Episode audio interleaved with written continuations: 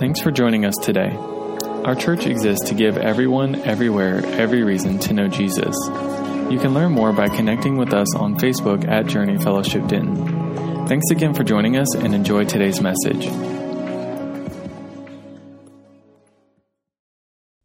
I want you to take your Bibles this morning and I want you to turn with me. I'm going to go to several scriptures. I want you to mark 2 Peter chapter 3. And then I also want you to go back and look at Matthew chapter 6. We're going to be all over the place today. As you're aware, last week I told you that there's a, some things that the Lord is speaking to me about, and it's in the percolator right now. It's just, it's the drip. It's like when you're really needing that cup of coffee and you have to just kind of stand there and wait. That's what I've been doing. And this past week, I, I thank God for all of you who fasted and who prayed and spent time with the Lord uh, in an increasing measure because sometimes that's the way the Lord does. Sometimes it's like the fire hydrant. Anybody know what I'm talking about? It's the fire hydrant. God begins to speak and it's the fire hose and you're just getting it all at once. And sometimes it's the coffee maker. It's just one drip at a time. Y'all know what I'm talking about. And the Lord just kind of been percolating some things, and I think it's because what He's speaking to me has to be something that needs to be absorbed. It's not something that can just be passed through and then delivered and say, hey, tell the people this. It's something that has to be just absorbed into my own life. And so for the next few weeks, I just want to kind of just give you what's what the Lord's kind of just given me. And uh, I hope that it, it uh, is going to make a difference in you as it's doing in me. Um, look at somebody and say, There's a better version of me.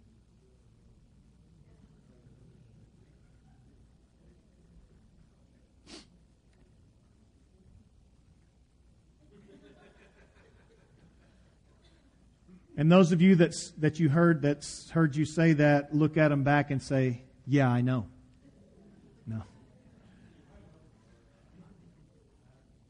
I am in continual upgrade mode. Constantly downloading. A constant upgrade of the version of who God wants me to be. The kingdom version. The Jesus version of me. And there's a reason why we upgrade because the purpose of God in your life and in my life is that we represent Him well in life. That we represent Him well in our marriages, that we represent Him well in our job, that we represent Him well to our family and to everybody of, of, around us, that we represent the Father well on earth. Now, how do you do that? How do you live to where every part of your life is represent, represents the Father? Represents who God is. What are you supposed to believe? Well, what you have to do is you have to look to his perfect example, and that is Jesus. Jesus is perfect theology. Theology is thinking about God. Jesus is perfect theology. When you see Jesus, you see God you see the Father. Isn't that what Jesus said? When you see me, you see the Father. Whenever you look at Jesus, when you look at his life and the actions that he did, everything that you need to know about God is seen in the life of Jesus Christ. The one that you can see and read there in the New Testament, the one that we understand as John talked about him in John chapter 1, but Jesus is everything. So if you need this new version, if you need this new upgrade, you need to understand Jesus. You need to know who he is. And just in my own prayer life this week, I've said, Lord, I want to know you in even greater measure. I want to see you as I've never seen you before. Because a lot of us think that in order for us to become more like Jesus, we get this sense of striving. It's like something that we've got to go out and we got to work for it. It's the disciplines.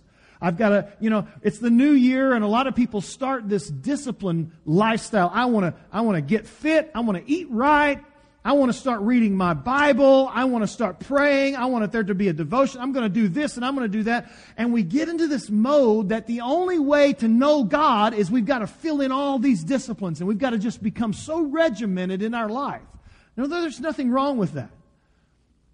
If you lack discipline, you'll never grow as a Christian. But here's what I want you to see.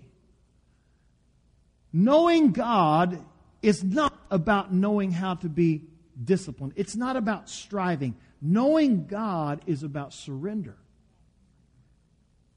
It's not about trying to work to do something better in your life. It's trying to work to yield more of yourself to Him. You're not striving to become like God. You're yielding. You're surrendering. So when you're saying there is a better version of me, it's not about me saying, Lord, I'm going to do something better in my life. It's about, God, I'm going to give more of my life away so that you can be greater in me. And that's done through the work of the Holy Spirit. You yield to the Holy Spirit. And as you grow more like Jesus, it's by the work of the Holy Spirit in your life showing you, cultivating the soil of your heart so that you respond, so that you do, so that you act, and, a, and, and, and you, as you allow the Spirit to bring you closer to Jesus, He gives you a clearer view of who He is. Because if you see Jesus, you see the Father. Discipline's important, but the bottom line is as you behold Him, the more you behold Him, the more you become like Him. The more you examine Jesus, the more you become like him.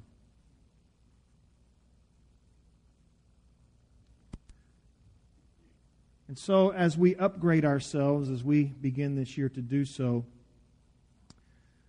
we started this service with worship. And there's a reason why we do that instead of just coming in and just opening the Bible. It's because the reason of worship should be transformational because the Bible tells us that when we worship, when we praise, that we invite His presence in. That's how we are able to open our eyes to see Him. Because when you guys came in, the one thing that y'all were thinking about was how cold it was, what was going on in the, around you, the heater was working. I mean, you have all kinds of thoughts that you had in your in your mind, and the activities of the of the environment shaped your your actions today, but you came in and what did you have to do? We had to create an environment to where you could see him. And that's what we did. That's what during worship, because it's more, it's, it's more than just songs. It's more than just singing a hymn. It's more than just musicians. It's about creating an atmosphere where we can behold him so that we can see him, so that we can become more like him and surrender more of ourself to him. Okay? I want to read something to you, so we're going to get to the scriptures just a second. So just be patient with me. I read a book years ago. It's called Resident Aliens. It's not a book about aliens. There's a couple Methodist theologians that wrote this book. And I remember the very opening story, and I'm going to read that. I'm going to read the, that from you. So I want you to listen to this. Stanley Hauerwas and William Willimon began their book Resident Aliens with a story from their youth. And here, here's, the, here's the quote. Sometime between 1960 and 1980, an old, inadequately conceived world ended, and a fresh new world began. When and how did it change? Although it may sound trivial, one of us is tempted to date that shift sometime on a Sunday evening in 1963. Then in Greenville, South Carolina, in defiance of the state's time honored blue laws. How many of y'all know what blue laws were? Blue laws were laws that were legislated that basically said you could not have stores or things open because of church activities. Can you believe that?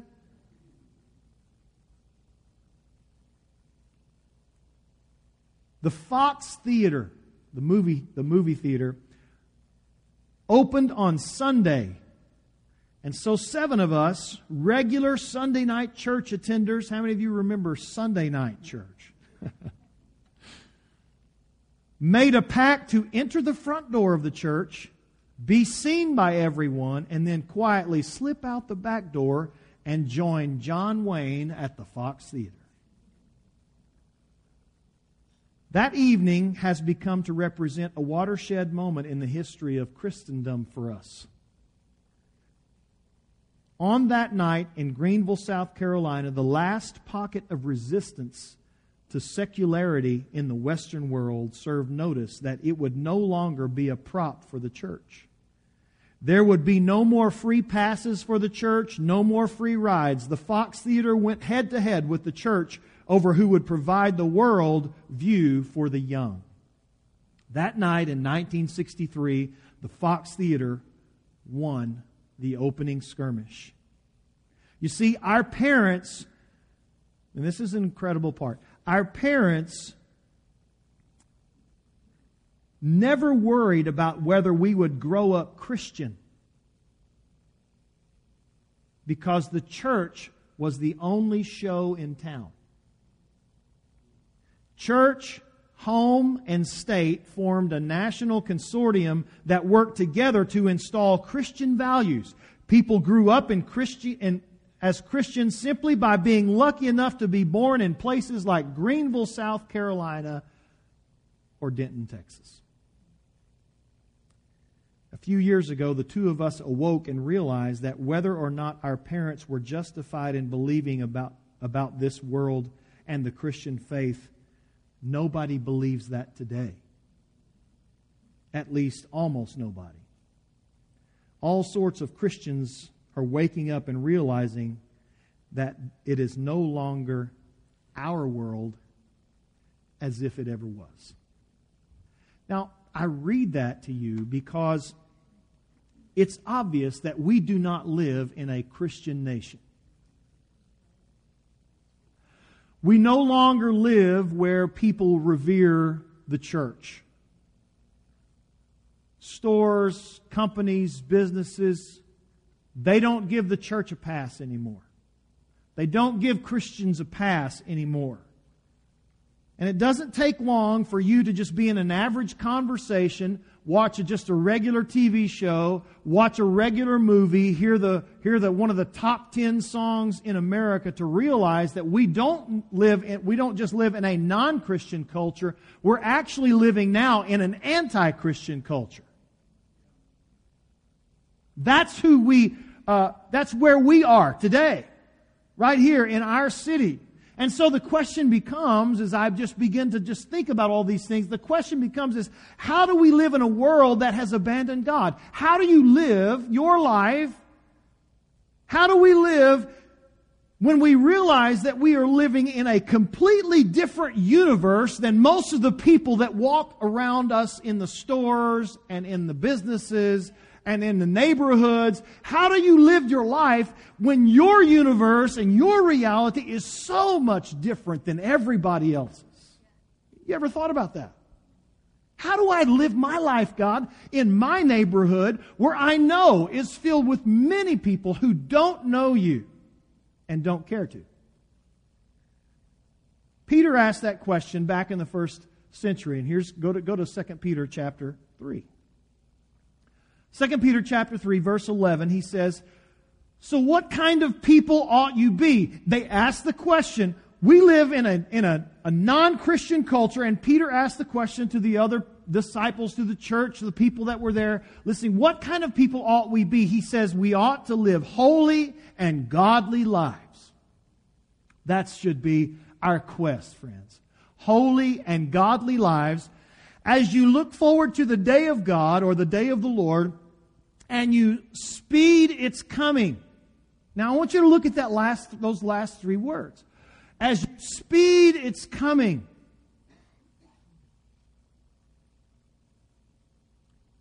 You know, the scripture says that no man knows the day or the hour when the Son of Man is going to come. Right? Nobody knows when Jesus is coming back. We all know that he's coming back, but we don't know when. So, how in the world, if we don't even know when he's coming, how can we speed his what do you do How do, what does that have to do with? I believe it has to do with this story that I read to you before. I believe it has to do with something we call the kingdom of God. The kingdom of God is the most important concept in the New Testament. I didn't make a note sheet, you're just going to have to make your own notes. But the kingdom of God was the most important teaching subject that Jesus ever had. As a matter of fact, most of the things when Jesus stepped out to teach, here's what he says The kingdom of God is like so and so.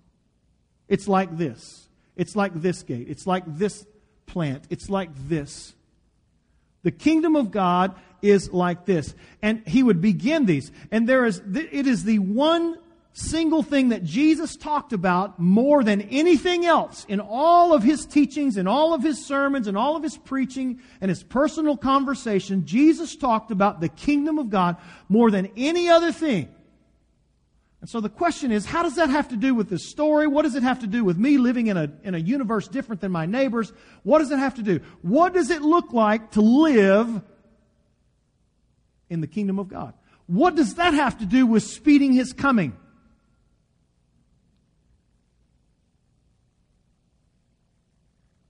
Flip over to Matthew 6. Matthew 5, 6, and 7 contain what we know as the Sermon on the Mount, the most important, most influential teaching, preaching that was ever done and will ever be done.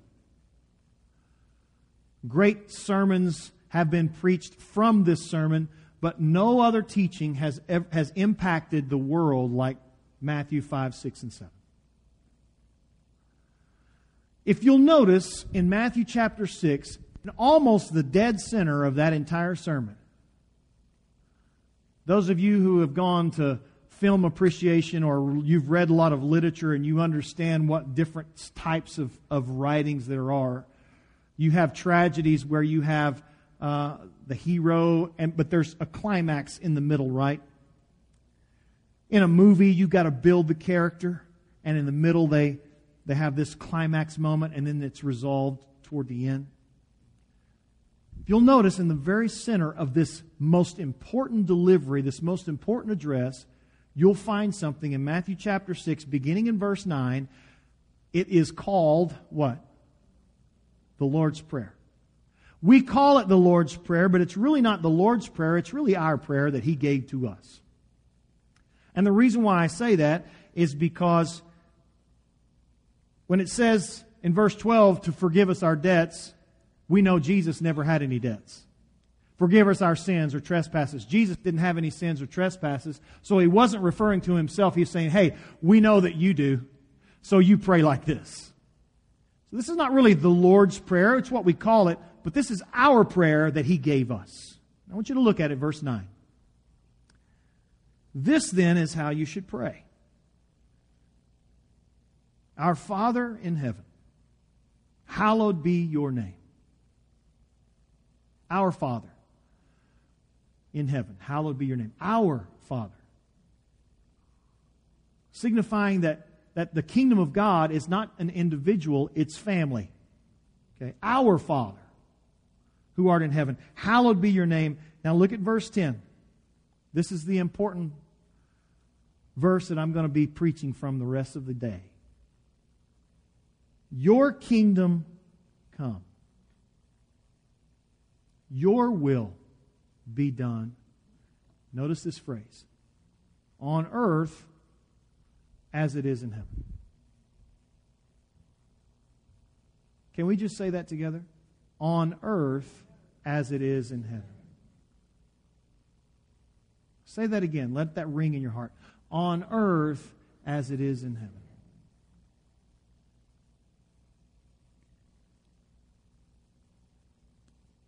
As Christians, a lot of times we only think in terms of getting to heaven. But I want you to see this distinction as the Lord just kind of showing this to me. There is a distinction that we have to understand. Heaven, as a believer, is our reward, but heaven is not our responsibility. Heaven is the reward for living in a, in the kingdom. This is what you get. I'm going to build you a mansion. You're going to have, you're going to have streets of gold. You're going to have pearly gates. All of those, those are all rewards. But that's not our responsibility. You see, here's what I want you to see. My responsibility is not to get to heaven. My responsibility is to bring heaven to earth.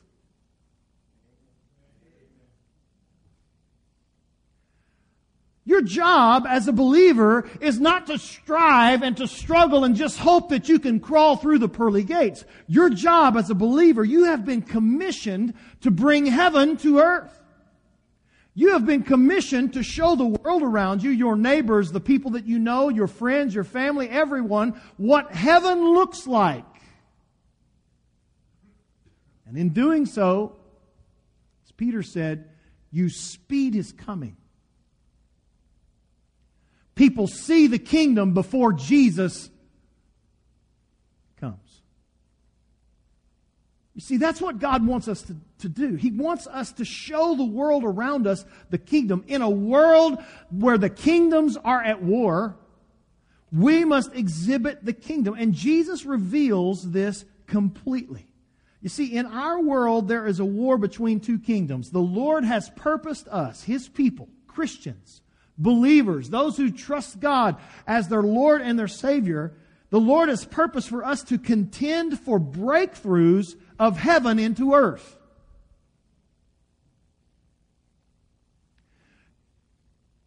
It's not God's intent for you to, to do normal life.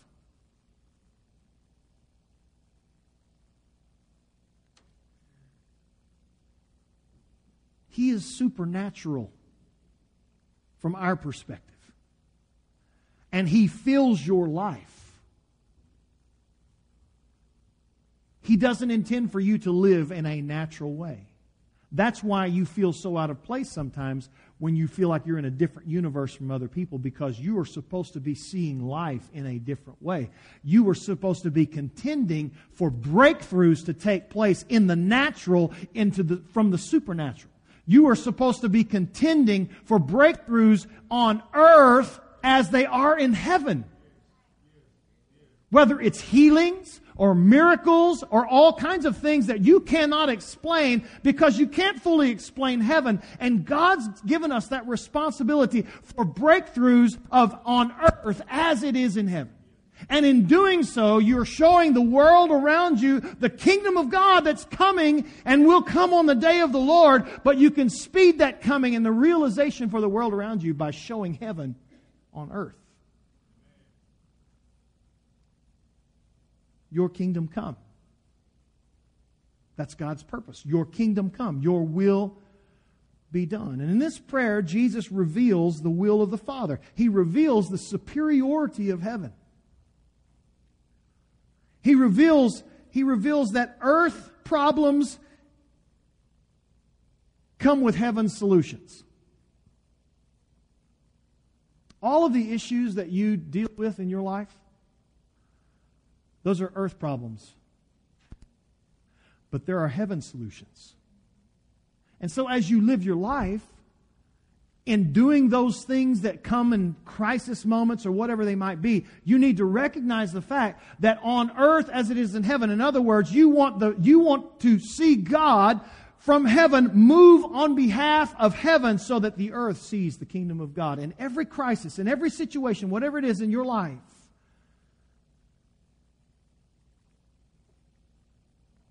how many storms did Jesus bless? None. But how many storms did he calm? Why? Because he wanted the kingdom to be seen on earth as it is in heaven. How many funerals did Jesus ruin?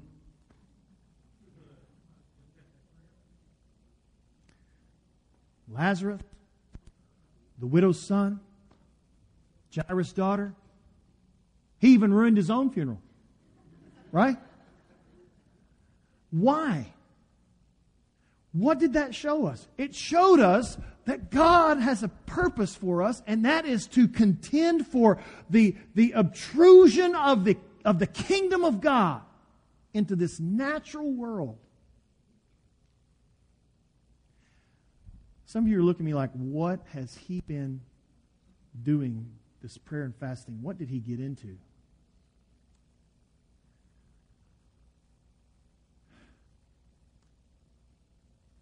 I want you to upgrade. You've lived, we've lived, the church has lived without the power and presence of the kingdom of heaven too long. The church has become so anemic and so weak that we expect normality, that we don't expect the kingdom to invade our presence. That we don't expect miracles. We don't expect extravagant things to take. We don't even expect the Lord to save the lost. Oh, they're too, they're too far gone. I'll pray for them, you know, but I don't think it's going to matter. We've, we've so weakened the gospel to be just something that you check a box from the card in the back of your seat, where it lacks the transformation power of what it really is for heaven to invade earth and to change somebody's life. To change a drug addict and a drunk and an alcoholic, and abusive person, to become something that God created all over again. I want you to see is I want you to, I want you to, to, to know that God doesn't want you to stay at this version. This church doesn't need to stay at this version. We need to see your kingdom come, your will be done on earth as it is in heaven. Can I tell you right now? There's no cancer in heaven. That means there should be none here on earth. There's no addiction in heaven. There should be no addiction here. Before you think I've bought into Jehovah's Witness or Mormon theology, please understand, yes, there is coming a day when He's going to set it all right. We can't bring heaven here. It, he's going to bring it here, but we can contend for moments of the kingdom to be invading the normalcy of our regular life. Friends, listen, don't don't, don't exclude God to some side seat because he lacks power or ability or willingness to move in this earth. His will is his kingdom to come. His will is for his will to be done on earth as it is in heaven. I'm not satisfied anymore. I don't want to be the normal, just let's go to church and do the normal church thing. I want to see God do the things that He really wants to do on earth as it is in heaven. Jesus did everything just like that. And you have to understand, you have to recognize this about Jesus. And this is how it connects to us because everything that Jesus did, he did as a man. He did as a man.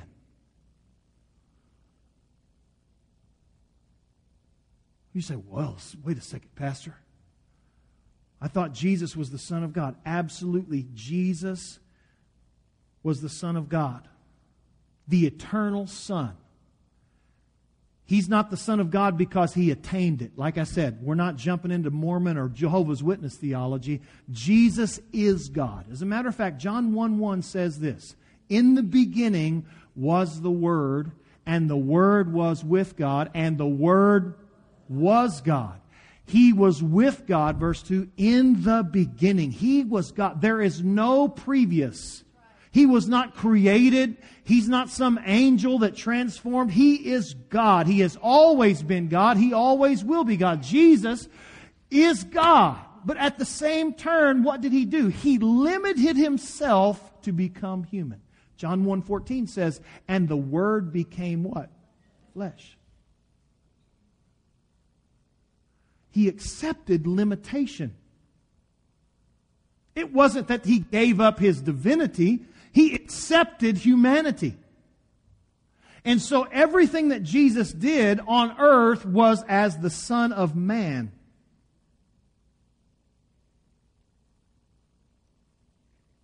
They asked him, Are you the Son of God? over and over and over. And what did he say? What did he say when he stood before Pilate? It is as you say. But he operated everything as the Son of Man. Now, how does that relate to this whole bring heaven to earth or this, this uh, on earth as it is in heaven? How does that relate to us? Well, here's how it relates to us because Jesus confirms this fact. In John 5 19, I want to give you the scripture. Jesus gave them this answer when they asked him, Who are you? He said, I tell you the truth. The Son can do nothing by himself. He can do only what he sees his Father doing. He can't do anything by himself. Only he does what the Father gives him, the will of the Father. Your kingdom come, your will be done as earth as in heaven, because whatever the Father does, the Son also does. So all the acts of Jesus were only made possible by the Spirit of God that came and gave Jesus the ability to do everything that he did. Why does that matter? Well, it matters because if Jesus did all of the miracles and the invasion of the kingdom of God was taking place in such a powerful way, and he did all of these acts as God, then we are relegated to nothing but, but observers and bystanders. Right? We can say, oh, wow, that was great. Nice miracle. Too bad I'll never be able to do anything like that. I'll never be able to experience that, the flow of God through my life. I'll never be able to know that, but that's not what happened. That's why Jesus did everything and performed all of his miracles. See, when Jesus came, he functioned as a man in right relationship with the Father. That's the most important thing. Jesus functioned as a man who was in right relationship with the Father. A man just like me and you, a woman just like you, Jesus functioned as a person who was in complete right relationship with the Father. And you see his life. You see all that he did. And this is the reason that you can't stay the same version. This is why we all have to upgrade. It's because we may never see all that he saw, we may never be able to do all that he did, but we don't have the right to change the responsibility of bringing on earth as it is in heaven. Because we are men and we are women and we know the Spirit. And so, what Jesus did is he exampled that. He showed us all that could take place in a life that is in right relationship with God. Jesus' life showed us what was possible. Remember, Jesus is perfect theology. He showed us everything that's possible. When you look at your spiritual life, I want you to understand Jesus has showed you in every verse of the New Testament, Jesus' life, he showed you what's possible with just one man or one woman who is in right relationship with him. That should bring a smile to your face. Because it's possible. With men, nothing is impossible. But with God, all things are possible to them that believe. Jesus did that in two ways. He showed what it was like for someone who was free from sin and someone who was empowered by the Holy Spirit. Free from sin. Jesus never had sin. He lived a righteous life. Tempted, yes, but he never did sin. What does that mean? That means if you know the Lord, if you have been saved, if he has come into your heart and he has, he has removed your sin, then when you go back to revisit your past, you are subjecting yourself to a deception about that life that no longer exists in that form. In other words, your old man is history. And here's the great part about that history the pages have been torn out of the book. You can't go back and visit that. I'm so thankful that I don't have that, that I can flip back to page seven and look at what you are. No, that's not anything where I am. The Lord may take you on a journey of deeper repentance. But it's always as a tour guide to just show you what He has done in your life for a moment of thanksgiving and not to condemn you and say, this is who your life is. No, no, no, no. He's torn the pages out of the history book. Jesus was in perfect right relationship with Him because there was no sin. If you are covered by the blood of Jesus, friends, you are without sin. Your past is gone. I don't care what you've done.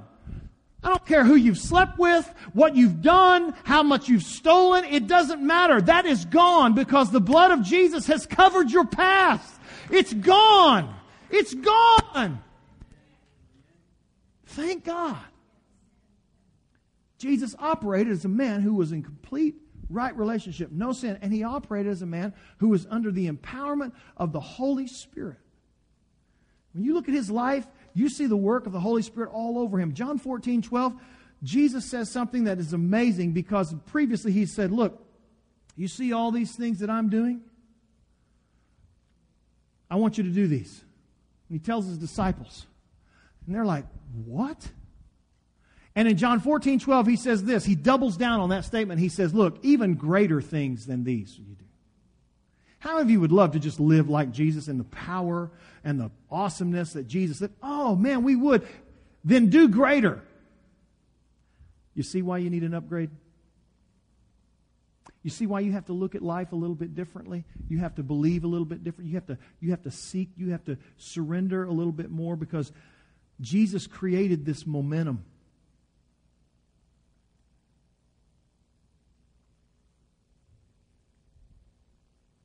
The miracles that Jesus did were not to show us what God could do.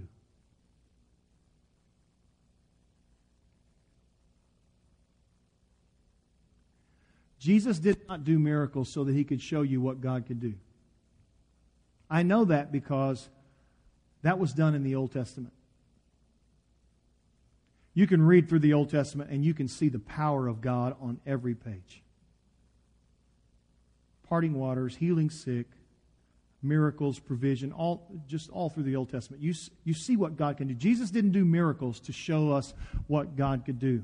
Catch this. Listen. Jesus did all these miracles to show us what one man in right relationship with the Father could do. That's transformative. That's on earth as it is in heaven kind of stuff. That's displaying the power of God. That's contending for breakthroughs of the kingdom in normal everyday life. That's contending for breakthroughs of the kingdom, of miracles of provision when the count the account is empty. That's, that's contention of breakthroughs of the greatness of the kingdom of God when the sick are made well. And so Jesus, full of sin, or, or, free from sin and empowered by the Holy Spirit displays what the kingdom looks like. Are you with me? I'm kind of verbal processing some of this as well. There's more illustrations of this. When Jesus went to the, the pool of, of, of Bethesda, it's one of my favorite stories, John chapter 5. Jesus goes to the pool, pool of Bethesda, and, and what does he do? He walks by this pool, and, and history tells us that at that pool, which is a neat little place, it's not, if you go to Israel today, the pool of Bethesda is kind of off, off the beaten path. There's not a whole lot of people that will even go there, but I love that place when we went because as Jesus walked into that, that pool area, there could have been a thousand people laying there. And it's a very unique, fascinating story because there is one man who has been there for 38 years. He's spent there, he's spent his whole life crippled.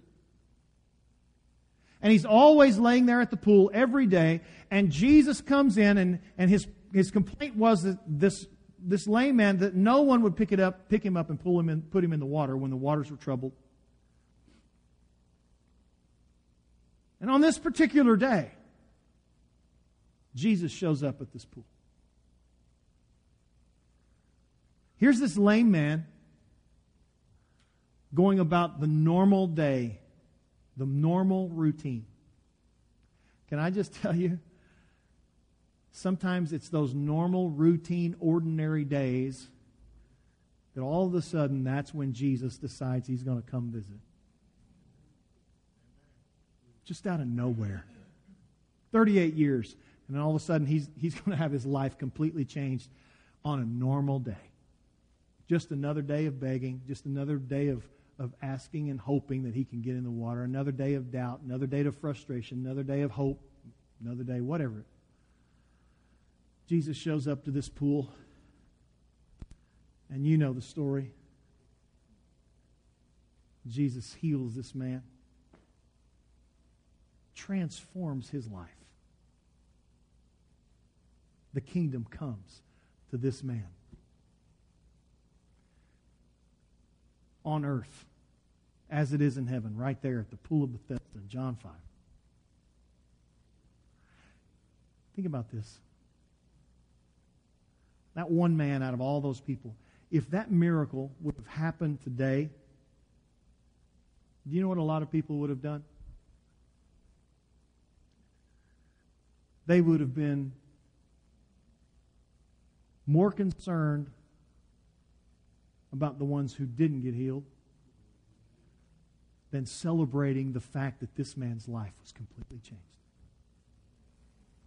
Well, what about the others? Jesus didn't heal them. What about this person? He's been here a long time. What about this lady? She's, she's been asking for a long time. What about them? What about the, what about the unanswered prayers? Do you see how far we've gotten off?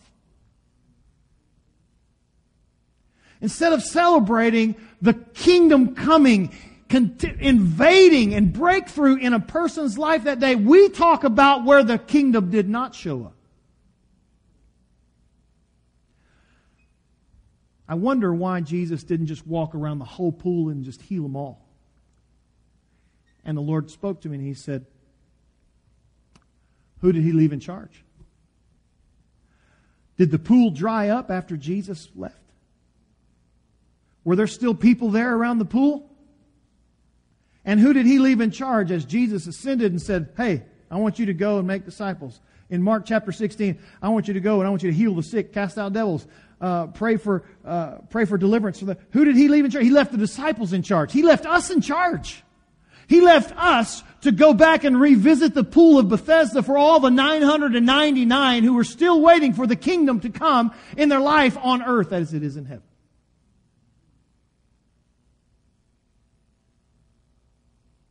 Are you tracking with me today? We have to upgrade. Our world is desperate for a new version of the church. The world around you, your family, your friends, the people that you know, they're desperate for a new version of you so that you can display the kingdom of God in, in your life in such a way that it transforms on earth just like it's supposed to be in heaven.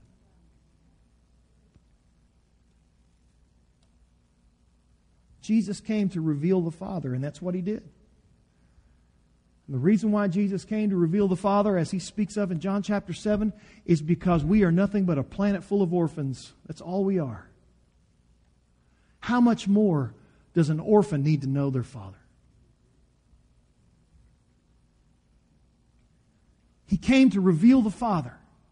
He revealed the Father uh, in Mark chapter 10 when, when he walks by blind Bartimaeus. And what does Jesus do? He heals blind Bartimaeus. The kingdom comes on earth as it is in heaven, and he heals blind Bartimaeus. You know what he's doing? He's showing what any father would do if he had a son who was blind. He's revealing the Father. He's showing everyone the Father. If you look in John chapter 8, there's a woman that's caught in adultery. An intriguing story about this lady who is caught in an act of sin, and the, the men around her are ready to throw stones at her. Jesus, you know the story. He begins to kneel down. He writes in the dirt. All of her accusers leave. He says, Hey, where are your accusers? I don't see anybody. I'm not your accuser either. I wanted you to see your father. All he's doing is he's showing you what any father would do for his daughter. who had been ravaged by the world, who had made poor choices that the world was ready to just disregard. And he shows us the love of a father. The love of Jesus was the display of a love of a father.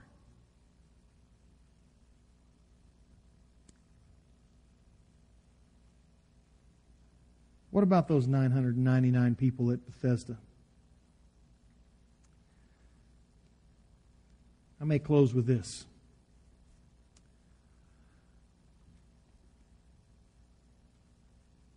There were people who didn't get healed that day. You've prayed those prayers. Lord, what about my grandmother? Lord, what about my bankruptcy? Lord, what about my marriage? Lord, what about my unanswered prayers? Here's something I want you to always remember. You, this must be the core of your understanding of the kingdom of God. There is a, there is a theological disposition that you must always start at, and that is that God's goodness is always the cornerstone of everything. It's the anchor point of everything that happens in anyone's life who follows the Lord. That His goodness is the root of every, it's where everything begins. God never does anything out of spite or anger. He does only out of His goodness. And that's the one thing that we can miss in life is we miss the goodness of the Father because we think that things ought to work the way that we think that they ought to work out, but we don't understand the ways of the Father always.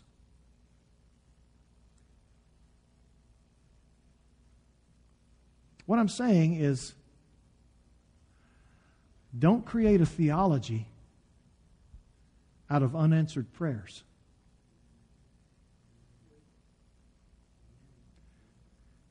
I know a lot of discouraged believers because the core of their theology takes them back to an unanswered prayer rather than taking them to the goodness of God that you may not con- completely understand how it's coming about.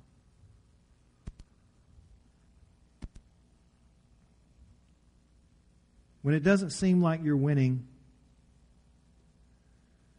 know that His goodness is always in the lead. It's always leading.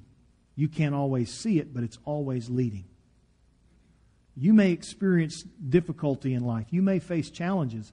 There may be things that you pray about that you have not received an answer for. There may be things that you have prayed about that the answer, the time for that answer has passed. Don't create a theological position about those unanswered things. Well, God didn't do it for my daughter. God didn't do it for, for this situation. Because you need to root back to the goodness of God. Once again, Jesus came to represent and show us the Father. And our Father is good. He's always good.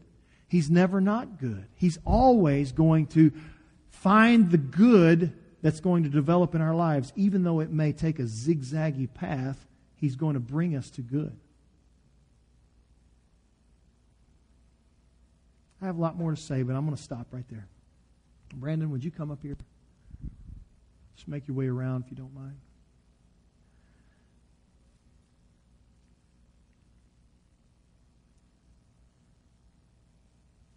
I want to continue on this as the Lord just kind of lays this in my heart because this is developing something in me that I believe that is necessary for me, it's necessary for you. We have to step up our game, if you will.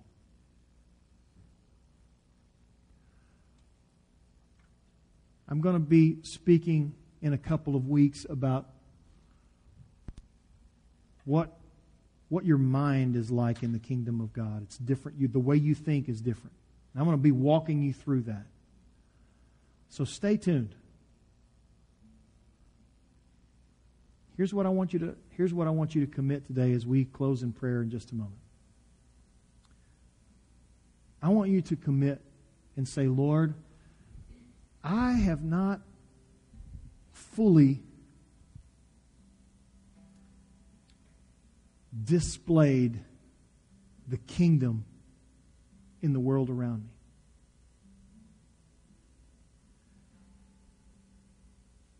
Now, you may have been living right and exhibiting the fruit of the Spirit, but can I tell you, the kingdom of God is filled with power. And we have to be in our culture where the war is raging, we have to be able to display the power of God in our lives, in the lives of others. And it begins with this it begins with a sense of expectancy that God can do what He did through Jesus in my life. And He can do those things in greater measure. You may not do it all, you may not be able to do it well, but you know what? You can do that. You can operate in the, in the power of the kingdom because Jesus showed us what it was like as a man in right relationship to live this life and to hasten the kingdom of God into this world. I'd like for you just to bow your heads.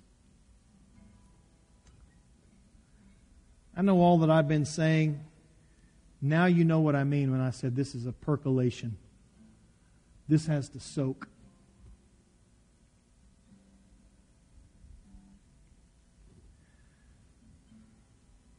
I want to pray over you. I want to pray over our church today. That in the coming weeks, months, that the Lord would begin to do a deep turnover in your life. I don't want this year to be a year of striving. I want it to be a year of surrender. I want you to become more like Him because you are surrendering away things in your life that have long held you or that have kept you from operating in the way that God wants to operate. Let me tell you something. There is power that we have not touched. And the Lord wants to display those things in your life. There are people in your family that God is wanting to use you to show the kingdom of God. There are friends that God has put in your life and in your circle of relationship that God is going to use you to display the kingdom on earth as it is in heaven. God is going to use you. I want you to hear me. Listen, I'm speaking to someone directly. There are people in your life that you've been praying for for a long, long time. And it's time for you to say, you know what? I'm going to surrender to the power of God, to the, to the, to the working of the Holy Spirit in my life in such a way, just like Jesus, that God's going to do things that I can't explain miraculous things, supernatural things, things beyond my, my ability to, to, to do on my own. I believe the Lord is taking us there. He's taking us there. So you have to be ready. Father, I pray this morning over our church. I pray, O oh Lord God, over every person who is here today. Lord, I pray your kingdom would come. Lord, we hasten the coming of your kingdom in this world around us. Fill this world, Lord. Fill this world with your glory. Lord, on earth, Lord, right here in this day, in this city, Lord God, in this state, in this nation, Lord, around the world, Lord, on earth as it is in heaven. Let your glory be known, Lord. Let your glory be seen in our lives, Lord. Let your glory be seen in our conversation. Let your glory be seen, oh Lord God, in everything that we do, in not just our words, but in our actions. Lord, empower us by the power of the Holy Spirit, just as your word shows us, Lord God, through the book of Acts, how you empowered your disciples, Lord to do things that, Lord God, were out of the realm of possibility with man. But with you, Lord, all things became possible. I pray right now, Lord God, over every person who is here today. that you would help them, Lord, to surrender on an even deeper level. Holy Spirit, speak to their heart. Let them have a sense of expectancy of what you are going to do in them and through them, Lord God, in the coming days and months. Oh God, let's don't let relegate that to some famous person, Lord, in the past. Lord God, you need to use people just like us in today's world, Lord God, that so desperately needs the vision of the kingdom, Lord God, to come.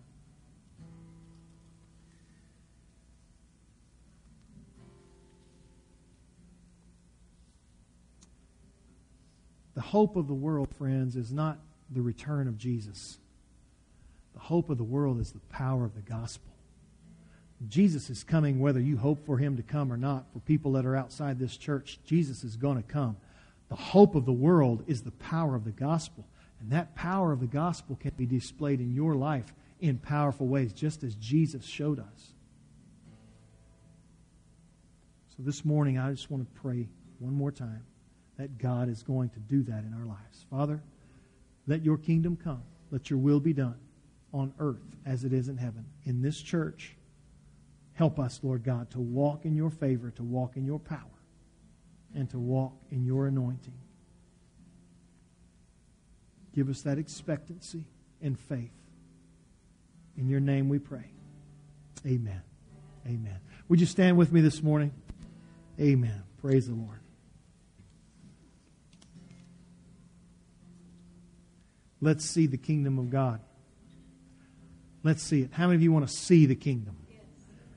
I don't want to be told about the kingdom. I want to see the kingdom. And if we expect to see, we will see. Those things that you've been seeking God for, He's going to show you those. He's going to show you the power of the kingdom. Amen? Amen. Amen. I believe it. May the Lord bless you and keep you today. May He cause His face to shine upon you. May He give you peace. May His uh, gospel season every word of your mouth. May you walk in the truth of His light, and may you be the light of the kingdom in the world around you as you go. In the name of Jesus, amen. Thanks for listening to this message. If you were blessed by this ministry, we want to encourage you to share it. And if you don't have a church home, come join us any Sunday at 1030.